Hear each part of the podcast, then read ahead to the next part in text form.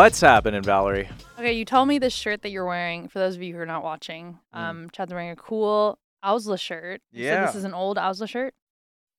Oh, that's a cool one. No, this one is cool. Yeah. This one is from, I think, around the time that we were doing like the Japan pop-up.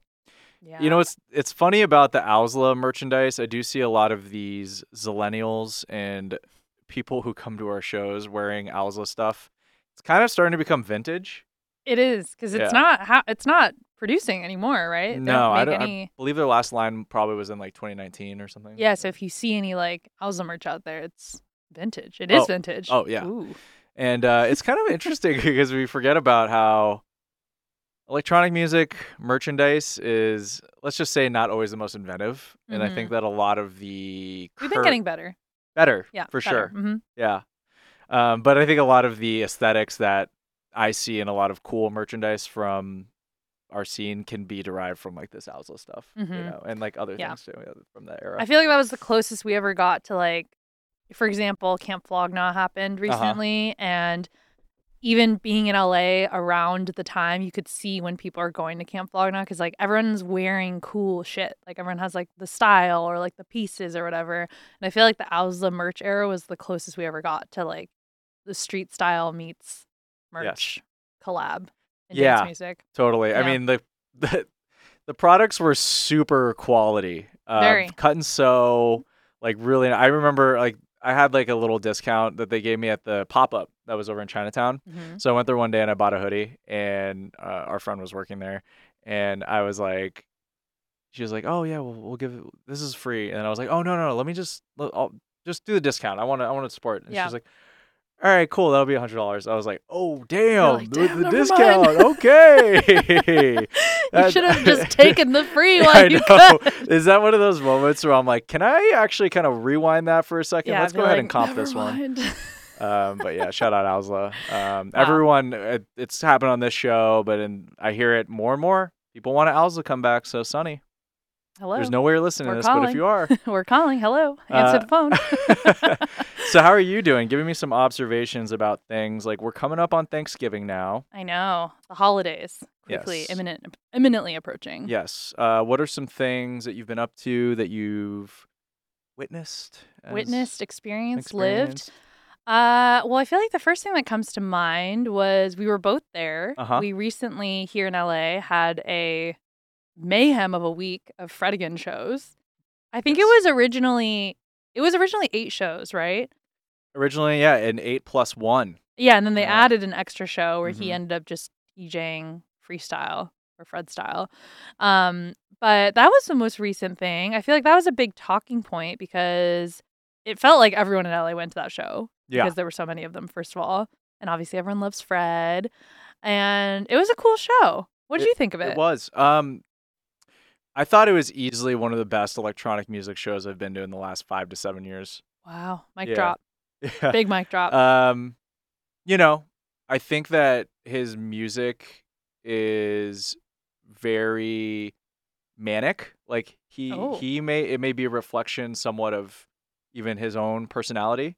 A little bit of that ADD, a little bit of that, you know, samples here and chords here and just a lot of different elements. Totally. So I thought that there was a very satisfying blend of both high and low. And yeah, it was cool. I do think the tightest part of the set is when he did go in the middle and he performed all his bangers back to back on. And I feel like what they were trying to do there was emulate the success of his Boiler Room show and have like a little bit of like a segment of the show that kind of spoke to that as part of his musicianship. What did you think? Yeah, for sure. No, I think 100% that. And I almost feel like a lot of the milestone performances of his career in the recent like year and a half, 2 years have been trying to emulate that kind of like comes from club culture, like really involved, because we recall the Coachella performance with Skrillex and Four Tet and how they went to the middle of the crowd and they were like in it, even though it's like a huge festival stage. But I think 100% that show was outstanding for the production side of things. I think I agree. I thought personally I've seen Fred again a lot, and it's funny because I tweeted about this after seeing the show, And people were like, oh, you're a Fred again hater. And I was like, no, honestly, I actually consider myself an early Fred again stan because I loved Fred again. You have been on this train. I've been on the train, and I'm not even trying to say like hipster, like I found him first, because I definitely didn't find him first, but I was early on being like, this is cool. I like this sound. This is different. And so I've seen a lot of sets, and I will say that it's really interesting now seeing him at this stage in his career where he has so many songs. He is like a monster at releasing albums just back to back to back, basically. And it's almost like he has so many songs that I feel like it's hard to stuff into one set. That It's like just his set, like not a festival, like trying to, you know, bring up the vibes of an ending festival set. Like it's just his headline show. So I did feel like that was an interesting thing to see him kind of work through. But I will say that the show itself overall was like so well thought out. Production was amazing. If you haven't seen the videos, like you have to go check them out because it's at the venue in LA called the Shrine. And for those who've never been, the Shrine is kind of like, I would almost describe it a little like a hallway, even though it's bigger than a hallway, but it's a very long venue where like you're kind of just like, you're kind of limited to what you're able to do in there usually. It's literally a hall. There you go, a hall.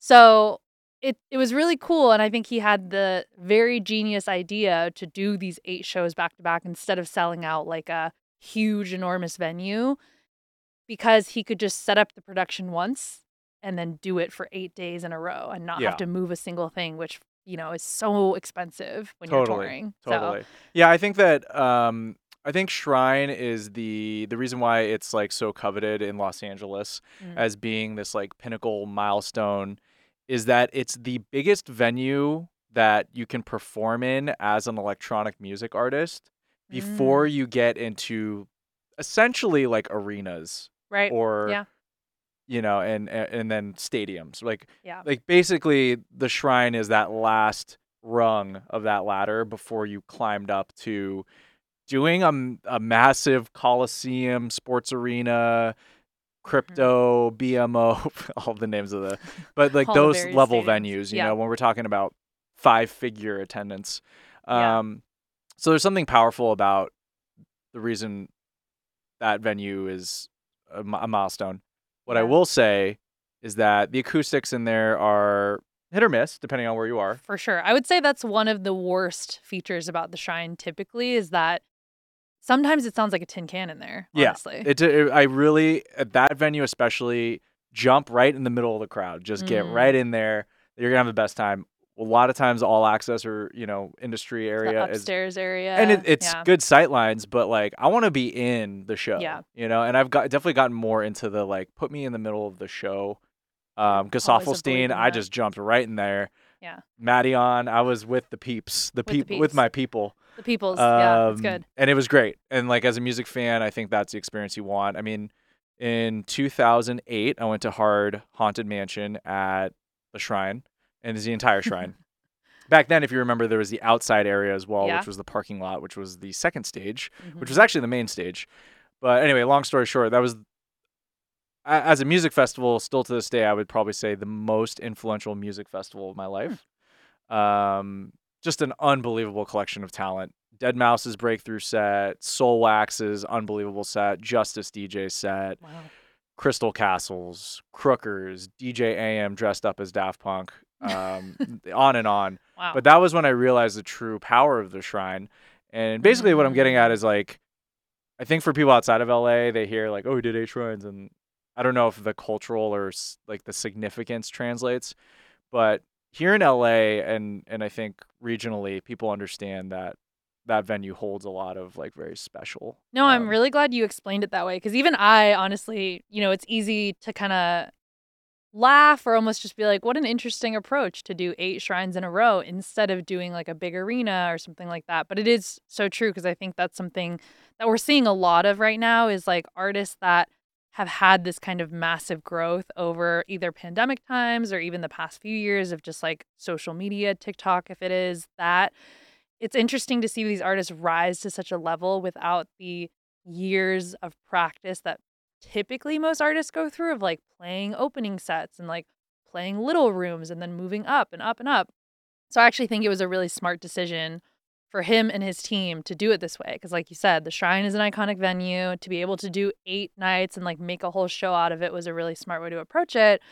And again, I think the production was really thoughtful. And it was like tasteful, like it wasn't over the top, like he didn't have some crazy like stage setup. It was just like, oh, let's put some screens in different places and like utilize them in a smart way. Let's move him around the crowd. Yeah, and one of the things about lighting that was cool, there were several little lighting tricks that they did that were fun. One, they had those really bright white lights around the perimeter of the upstairs balcony, and then out of nowhere, they just all went on, and everyone was like, "Oh shit!" It was very bright in there. It was very bright, and then they had like those kind of like star-looking hanging lights that they put. So there was nice devices and different elements that they incorporated throughout the show to make it feel like a living kind of experience. I thought it was a top-notch show. Don't get me wrong, and I could break down X's and O's about what different ways you could have done it, but I think ultimately, it lived up and surpassed a lot of the expectations that I had. And what I will say about the Shrine, the last thing, is that, in 2019, we sold out the Shrine. And I got to say, out of all the things that have happened in my career, I think that might have been the most important. And the reason being is that, I have this theory, if you will. Do tell. Do tell. Allow me to expand. I think that the Shrine, the Exposition, what was it? Exposition Park, where, EDC used to be, and USC, that area. Which they're all very close for those who don't live in LA. Yeah. As a UC grad. Yeah. USC grad. I firmly believe that is where the electronic music boom in America started. And if it weren't for that particular region, it would not have exploded the way it did. And the reason why is because I was there through, 2007 up until now.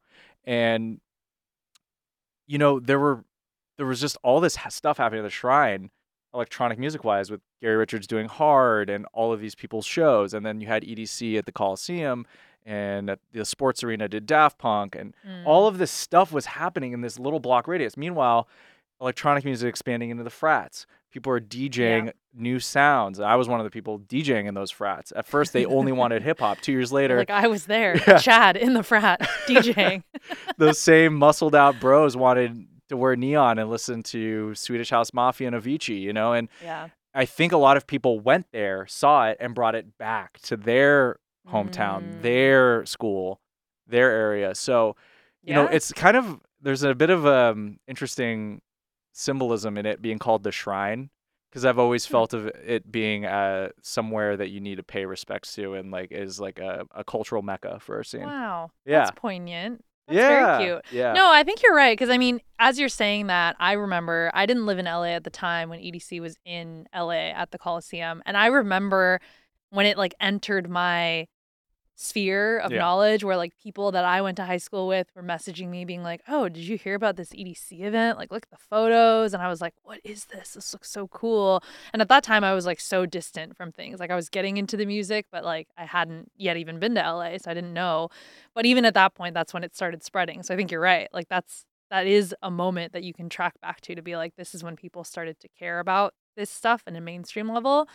And it's also interesting because I do feel like one of the best parts about that era was that things were so new and people were just doing things that had never done before and just trying things. And obviously some of them worked, some of them didn't.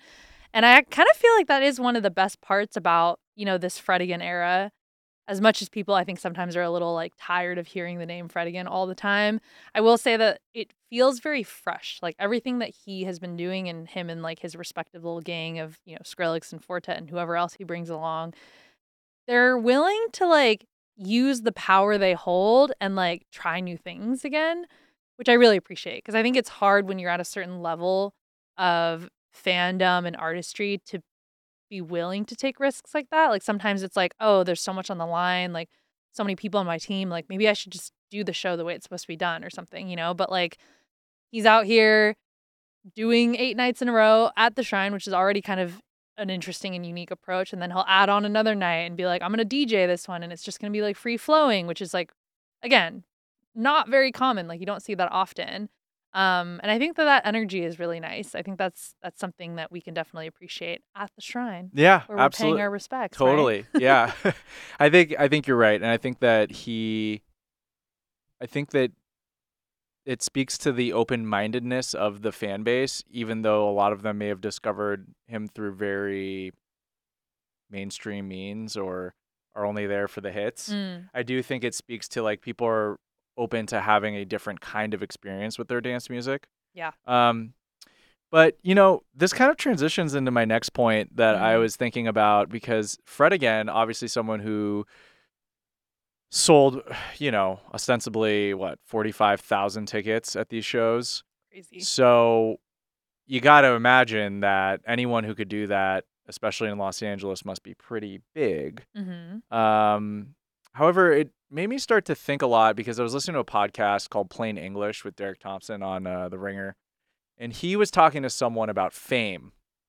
Mm. And as we're getting further along as a society and a culture, I almost wonder if now, because the monoculture is completely evaporated and there is no, like, unifying big things that happen, that all of us... Few and far between. Mm-hmm. Right? Like, celebrity deaths is one. That was one that people talk about. People talk about this. I've heard this theory come out. I'll let you finish your thought also, but Game of Thrones being such a big moment for people as far as, like, entertainment and television goes, because we no longer watch cable. We're not all beholden to, like, one time where the show comes out, kind of now with HBO, but, like, Game of Thrones is one of the first that brought us back to that, where we're like, every Sunday night, we're like, what's going to happen on the next episode? And, like, that was actually really fun as a society to do that together. But that was, like, 4 or maybe 5 years ago almost. Mm-hmm. And, you know, one stat that was pointed out in this book called The 90s by Chuck Klosterman is that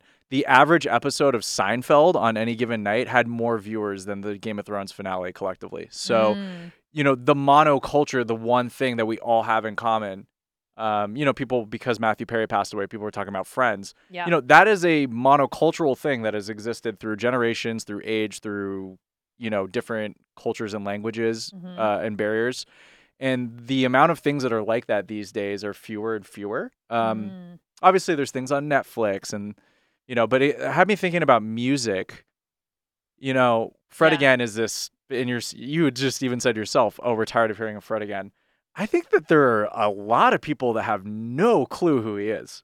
For sure, which is interesting, because actually recently the Grammy nominations came out for this coming year.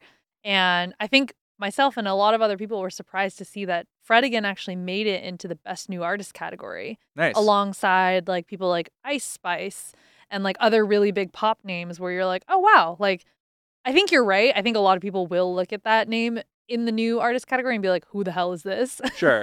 Well, I mean, but let's be fair. Like, you know, because of his songwriting background for Ed Sheeran and other people and, like, his industry credibility. Yep. I mean, it would be really hard to not include that as part of the criteria. Like, we all know that the Grammys, there's an industry, you know, component to it that we don't see as the viewers, you know. I mean, that's why a lot of people, I think, you know, for better or worse, you know, have called into question the validity of a Grammy nomination. I do think it's super important. Yeah. But, like, you know, I'm just saying, like, it's amazing. It's an amazing thing, but, you know, so my point is that an artist can sell this many tickets, be so culturally relevant in one context. Obviously, he did fill in as a headliner at Coachella, albeit with two other people. Mm-hmm.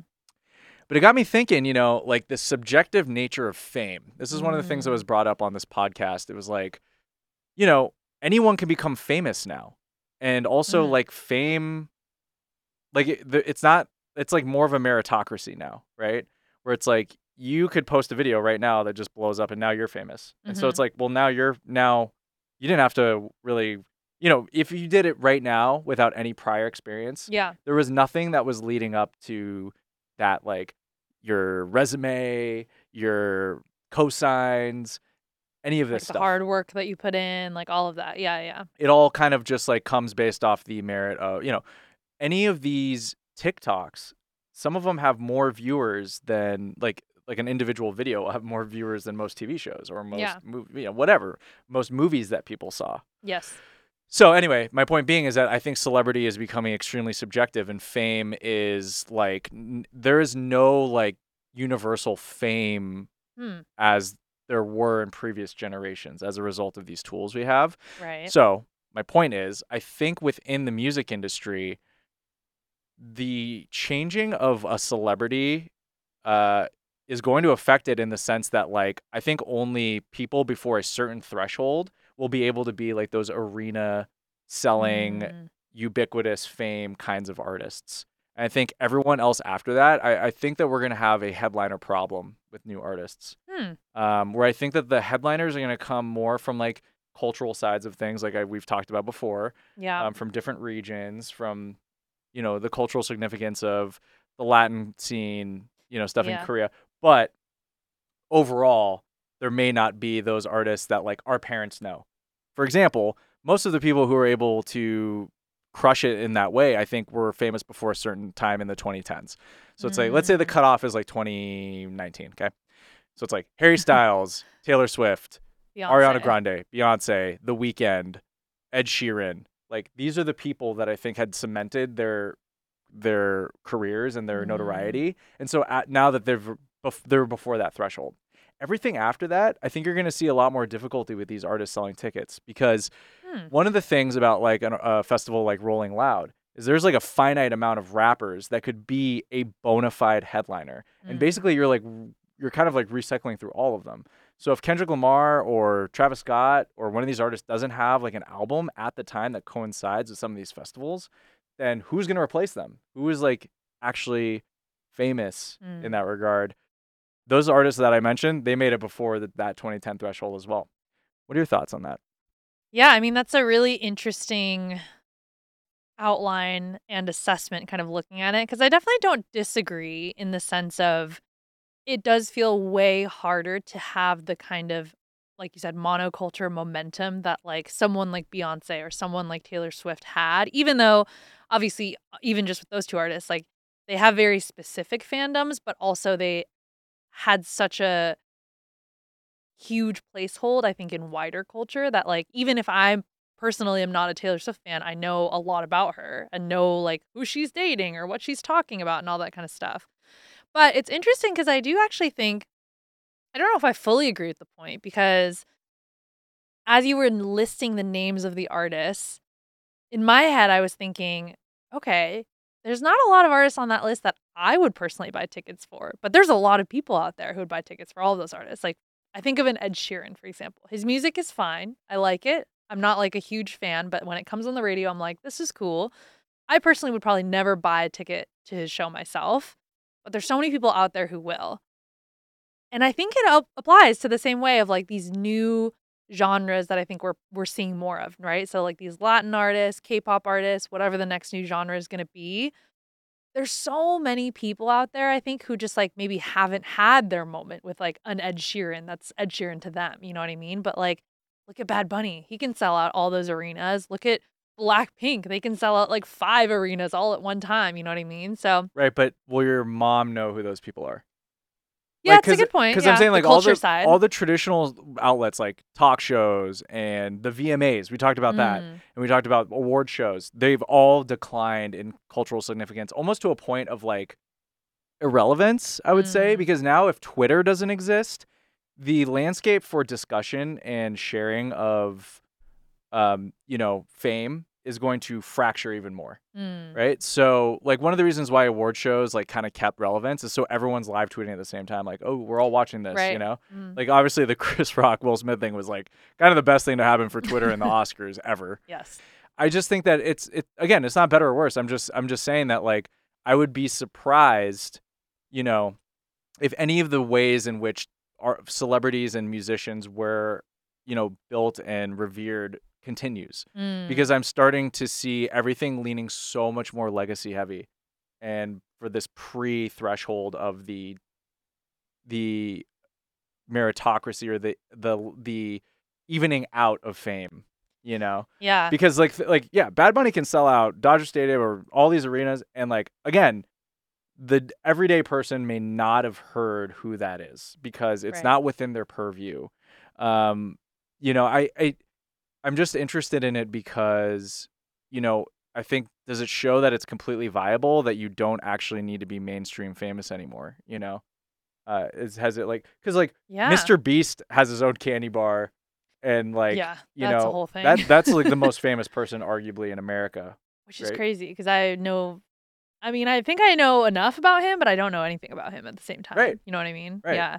So fame is an interesting thing. Like I almost wonder if like fame will even matter to being a successful musician in the future. Well, that's what I think the kind of beauty of it is that like maybe it doesn't matter that much anymore. And I think it is more important now, I think, for an artist to just develop something that's authentic to them, which sounds kind of silly because obviously that's like what most artists would say like at any point in history.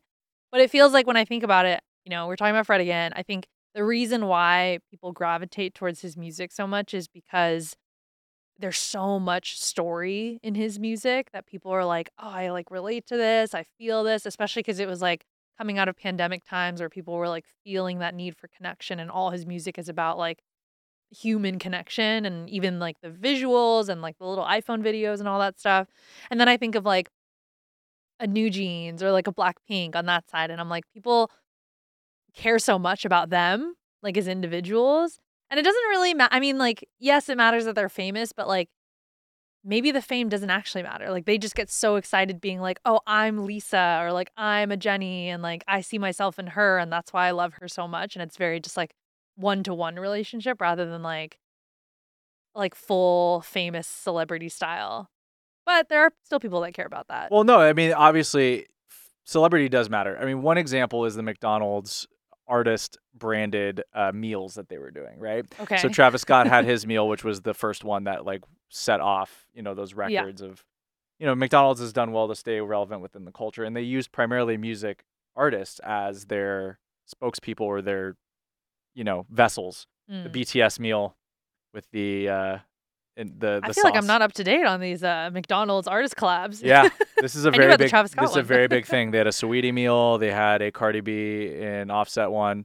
I love that you know this so well. I do, and but now it's kind of like now that angle within. I'm sorry that I do know this. Okay, so I just apologize. I appreciate. But like Jack Harlow. Okay, they had a Jack Harlow meal at KFC. Come on, is Jack news to me. But I'm just saying, like Jack Harlow, like if we really ran it and we really thought about it and we compared the fame of Jack Harlow to like Ludacris back in the peak of the 2000s, like think about the difference in fame, right? Like Ludacris had to require millions of people to actually go buy a physical CD. Like Jack Harlow can just be famous from just people just literally looking at one phone and just not ever having to do anything outside of their comfort zone, right? Yeah.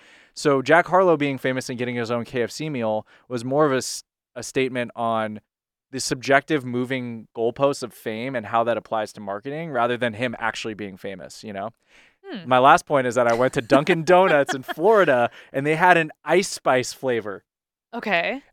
This Ice Spice flavor. Okay, I'm sensing a passion point between fast food, music, and Chad. Well, let me tell you, this is the holy trinity of Chad. Yeah, this is a surprising passion point I didn't know about. These are three things I love, and the third one is me, right? So that's what you're saying. But they had this Ice Spice flavor, but they didn't have her image anywhere, which I find like kind of hilarious because if you're buying a Dunkin' Donuts beverage, and it's called the Ice Spice latte or Ice Spice drink, you're not going to think that that's anything except a name that they're like pumpkin spice, Ice Spice. Like what? How would, you're sure it was like an Ice Spice collab? Yes. That's interesting. And why would they not use her face on that?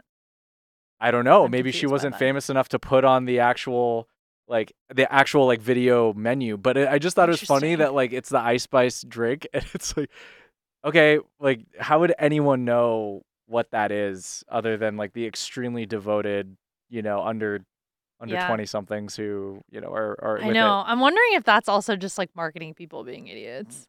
Kind of. I feel like that's honestly the root of a lot of things like that. But honestly, like I don't know if it has to do with like the amount of money that the artist would be getting in free promotion to have their face on the menu of every McDonald's in the country.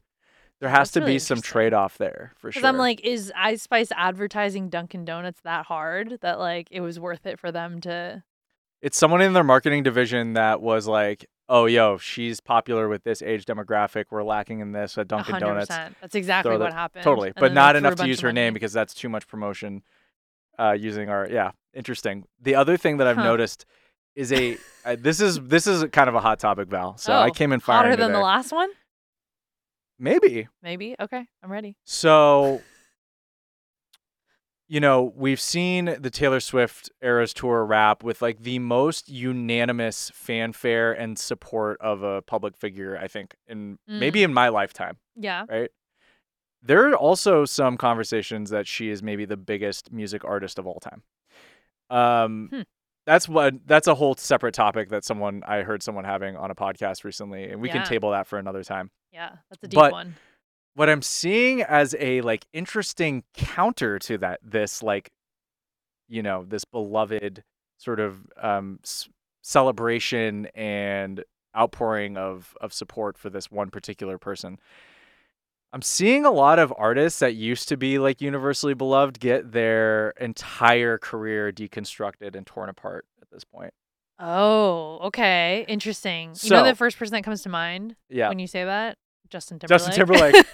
We're talking about Justin Timberlake? So, ooh. And also Drake. You know, I've been reading a lot of like Reddit forums and like stuff. And I realize that people under a certain age, they actually hate the guy. Well, okay, that's interesting because those are two very interesting and different cases. Well, let's start with JT because I think JT has a lot to do with a particular person, Britney Spears, who is so beloved and has people protecting her. But also a very recent event, a very telling memoir, obviously. 100. I mean, that's I think the first domino that fell for sure. But I also think with JT, it was more of a cultural context thing, right? Because it's like I imagine that like if he was doing the things that he was doing back in his heyday, now I feel like people would be super like, "What the hell is this? This is not like that cool." Honestly, yeah. I think it was just so like of the moment. Oh, 100%. But 100%. It's like, but so my other thought about Drake, when you bring up Drake, is that I think that Drake's best work in his like earlier years of his career could still pop off today. Yeah. Well, because Drake's come up in the late 2000s was similar to, it was the right route to go. Mm-hmm. He got popular through internet. He was one of the first artists that was built from the internet communities sharing his work. His internet mixtapes. Obviously, you know, Mac Miller followed a similar trajectory, Wiz Khalifa. This was very much of the era. Yeah. And I think that then became the template for, like, SoundCloud is how you blow up. And so it's not too dissimilar. But, you know, from, like, you know, the way that things are now. Justin Timberlake was a Mickey Mouse Club kid on the Disney Channel and was a child star. Yeah. Or Drake was a child star as well. Let's not forget that. He was on TV, too. But I think he was not... known as a music figure, so that was separate. Justin has always been a music entertainer, like multiple. But I just think that like we're gonna have a thing coming up soon, and this is kind of like the overarching part of this discussion where we're not gonna have a lot of headliners left. You know, that's an interesting thought because not only are we producing less people that are like ubiquitously and like widely famous that everyone can agree on. We're going back, and the people that were these sort of monoculture figures, Drake was booed at Camp Flog Gnaw, and that was only a few years ago. I actually saw a rumor today that people are thinking that Drake and J. Cole might be Coachella headliners, and I feel like the immediate reaction is disappointment to that. Right. Less for J. Cole. He's got, like, legacy, I think, but, like, I feel what you were saying about, like, people being not excited about Drake anymore. 100%. Like, I feel like this is just going to be something that you know, people who throw festivals are going to have an interesting time coming to terms with. Like, is it going to be like more of this Insomniac model where it's like everyone is kind of equal on the bill and then the headliner is the experience and you? I mean, I feel like we start and you. I feel like we started seeing that with this year's Coachella for sure because I feel like anyone who like was following me on the internet at that time saw that like I had a lot of thoughts and opinions about specifically this year's lineup and like what it meant for the coming wave of future headliners and like music consumption in general. And I think in a way you're right because I think that's exactly what happened this year because if we remember the headliners this year were Bad Bunny, Blackpink, and Frank Ocean. Yeah. And we talked about this on the last episode that like the last Val Chad, that, you know, it got a certain amount of discussion about, like, are the who, what? Like, are these people even worth being a headliner? One of my, my friends made a point that, like, their collective, like, Blackpink and Bad Bunny's, like, collective music career was, like, less than 8 years, you know, combined. Totally. And then, like, or whatever the number is, but, like, not even enough that, like, any of the previous headliners would have been able to, like, you wouldn't even be able to start being called a headliner until 8 to 10, you know, whatever. So yeah, I mean, yeah. And what I was going to say is I think that we're already there, arguably, in that, like, there are, like you said, very few headliners left that hit the special place of being not only big enough, but, like, still culturally relevant and, like, interesting enough to, like, hold a place like that on current festival lineups. And I think the model that Coachella does is smart, because I feel like this year, more than before, and they do this, like, I think pretty consistently across the years, but they rely on the bottom to top lineup. You know, it's like they're hoping that you go and you go early and you find some of the cool new artists that are going to be a big deal in, like, the next few years.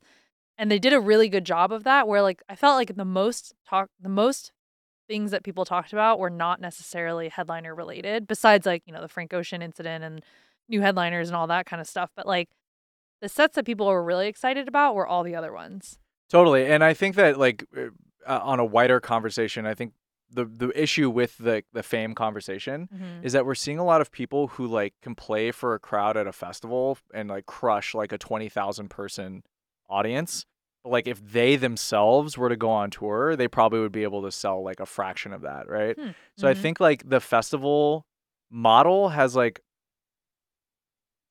man, it's just, like, such a difficult conversation, right? Because unintentionally, it's both supported and grown the overall revenue of an industry and individuals, like, so much more than they could have ever imagined. Yeah. But made it so much harder for the individual artists to succeed in their own context. But at the same time, it also reflects on just culture in general, because I feel like it is very much now quantity over quality in so many, especially when it comes to music consumption. It's just like TikTok 15-second clippies, like, who can get the most of those, you know, to become the next big star. And you're right. It's like, that's just the way that people's brains operate now. Like, they don't have time to, like, get invested in, like, it takes a lot for someone to buy the headlining ticket for somebody's tour, like you said. So I think you're right. It's really hard for an artist to be able to, like, go on their own tour, especially, like, across the U.S., not just, like, the big cities or something like that. But as someone who grew up with the monoculture, you know, both of us, like, but for you specifically, like, do you think that, how do you feel about it? Are you kind of bummed that we're losing these, like, shared pillars of our culture, or do you think it's good because it's leveled the playing field? Honestly, no. I feel like, I mean, and this is probably just, like, a personal thought, but, like, I've always been a person that is really curious about wherever I'm not. You know what I mean? Like, I've always been interested in learning more about, for example, I used to be a person that I was like, I listen to everything except for country music. Said that for so many years, and then got an opportunity to work within or around the country music industry. And then you're like, yeah, country slaps. Honestly, some of it does. I will say that. Some country slaps. And I also think, like, there's some really, really interesting things going on in country music just because of the way that their artists work and the way that their audience connects. And it's very specific to country, but at the same time, it's very similar in many ways to what we in dance music experience, because I think there's a very deep connection between audience and artist in both of these genres, or audience and music, I should say, more so than, like, others. Like, I think obviously fans love music in general, but, like, the stories that people connect to are very similar in, like, dance, electronic, and country. And that's just, like, one example of, like, oh, that's super interesting that, like, these different genres work so differently, but, like, very connect similarly in some ways. Right. So I guess what I'm saying is, like, I love learning about, like, these new spaces that pop up. Like, yeah, I'm a recent K-pop fan. I wouldn't even say stan, because I don't know enough to say that I'm a K-pop stan. If you don't have a tattoo, people, you're not stan level yet. I know, honestly. I don't even have a Blackpink like little light, so yeah. I can't say that I'm a stan, okay. even though I love them.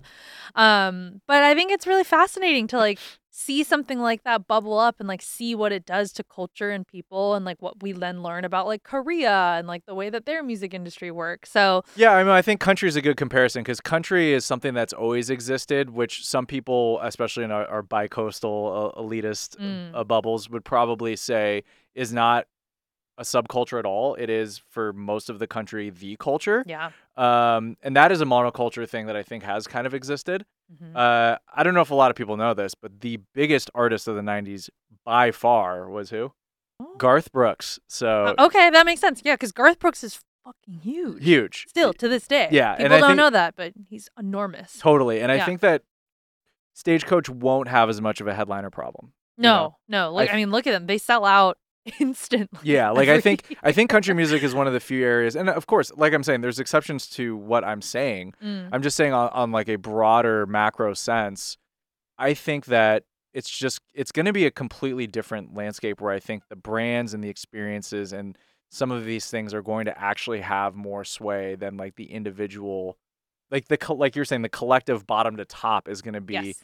the driving point more than the top to bottom. Totally. And I think that's a good thing. Like, I'm not saying... I was going to ask, what do you think? Well, I think it's fine. It's just like, I was saying this a few years ago where I'm like, you know, ask any person who's of a certain age, like, who their most famous person, or their favorite person is, the person that means the most to them. It's probably some, like, makeup tutorial YouTuber or some role player on Twitch or something that you have no understanding or reference point for. And, like, that's just... If that's the environment and like the you know, the layout that they're growing up with, then it's going, like, a few years from now we're going to see a tremendous impact on the culture. I'll say one last thing on this, like like extends to movies, right?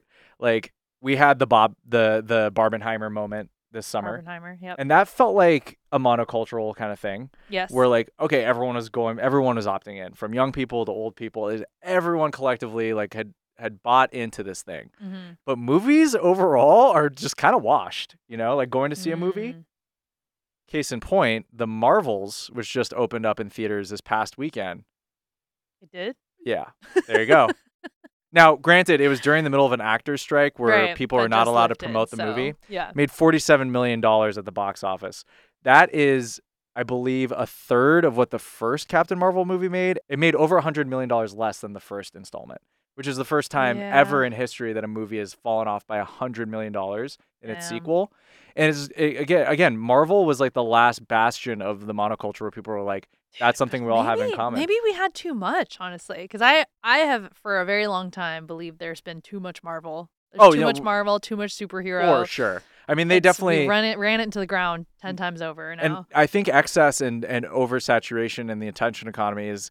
going to affect every facet of the entertainment industry. But, you know, that's just what I wanted to share with, like, kind of my thoughts on seeing Taylor Swift, but then also thinking about how lacking the rest of it all is, right? It's things are getting very top heavy.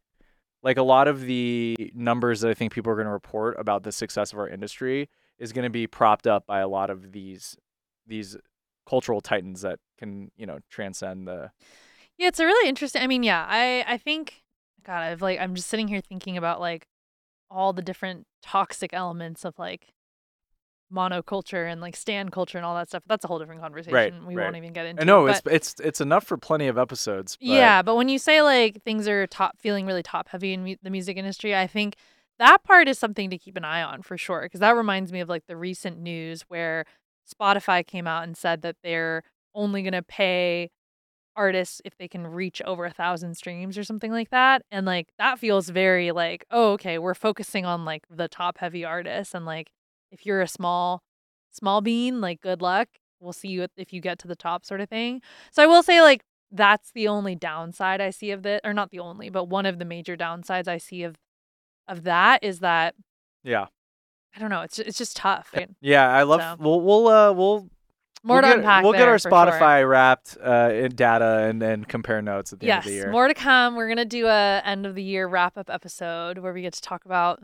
this year and upcoming year. But since we're on the topic of timing of the year. Yes. Wrapping up this week's Val Chat episode. It is going to be Thanksgiving very soon here in the U.S. And it's a time where we like to think about things we're grateful for. Oh, absolutely. What are you grateful for this year, Chad? I wish I had like a decorative Thanksgiving hat to put on at this exact moment for those watching. I know. It's more fun. I want a big old gobble turkey. Yeah. I'll remember for next year. I promise. Please. Well, I just got to say it, Val. I'm grateful for this podcast. Oh, you took mine. All right. We got the same one. That's so cute. No, but yeah, say more. Well, you know, it's really amazing because when we started this, I was like, all right, you know.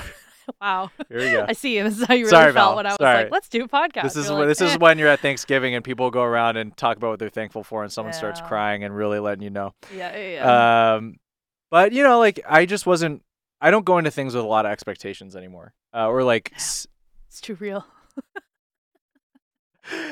I don't go in with like set calcified goals or whatever expectations because I like to practice what has been called practical optimism. You know, like I do love that. Mm-hmm. You know, I think it's going to be great. Realism. If not, there's a chance that it probably won't be, and if not, so be it. So be it. Mm-hmm. But every step of the way throughout, and just the way that people have been talking to you and I about it, mm-hmm. and the messages that I get, and getting to edit it, and all of it, it's just been an amazing experience so far. So yeah, dude. Thank you.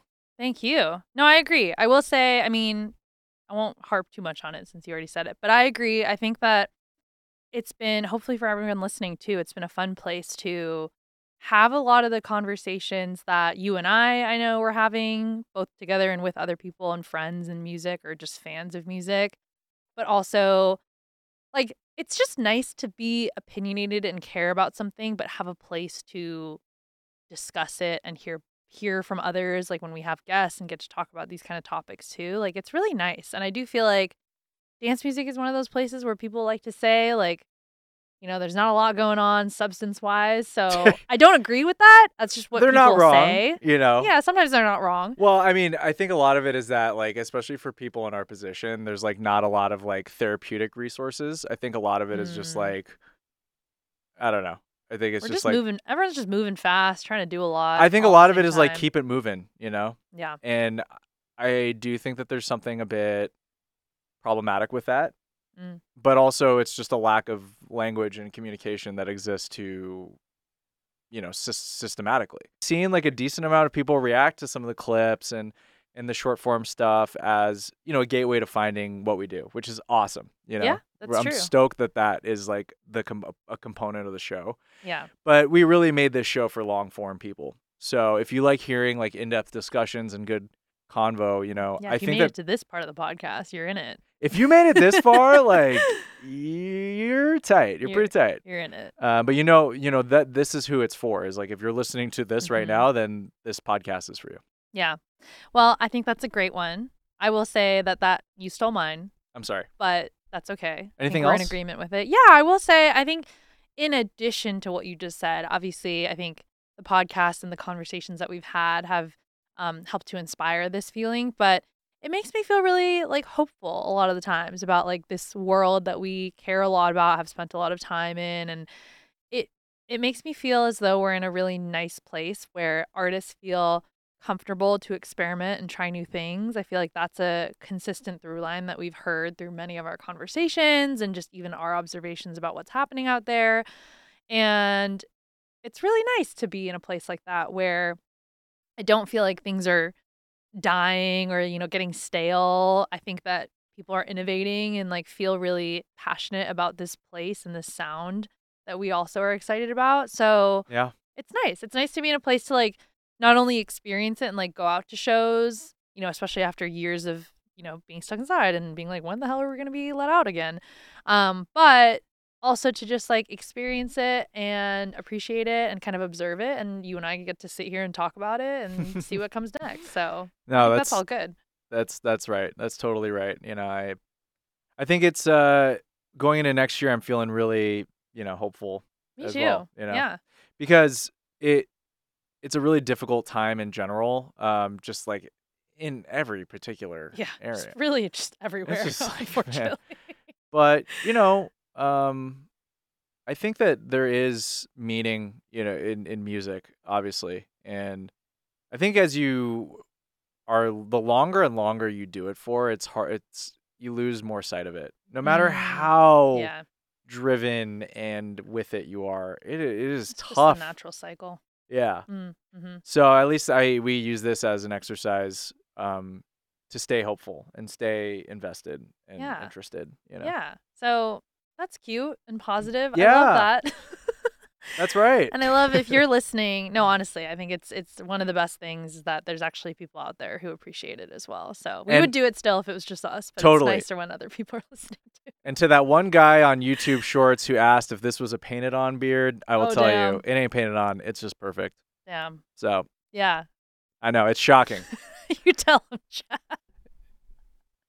This looks like Leonardo himself. Wow. This is hilarious. Put pastel to this canvas. You just really needed to say that part. Yep, that's right. That's all we got today. Thank you so much. Thanks for tuning in to all this noise. Thank you, Val. Thank you, Jose. And thank you, Icon. Everyone listening, we'll talk to you soon.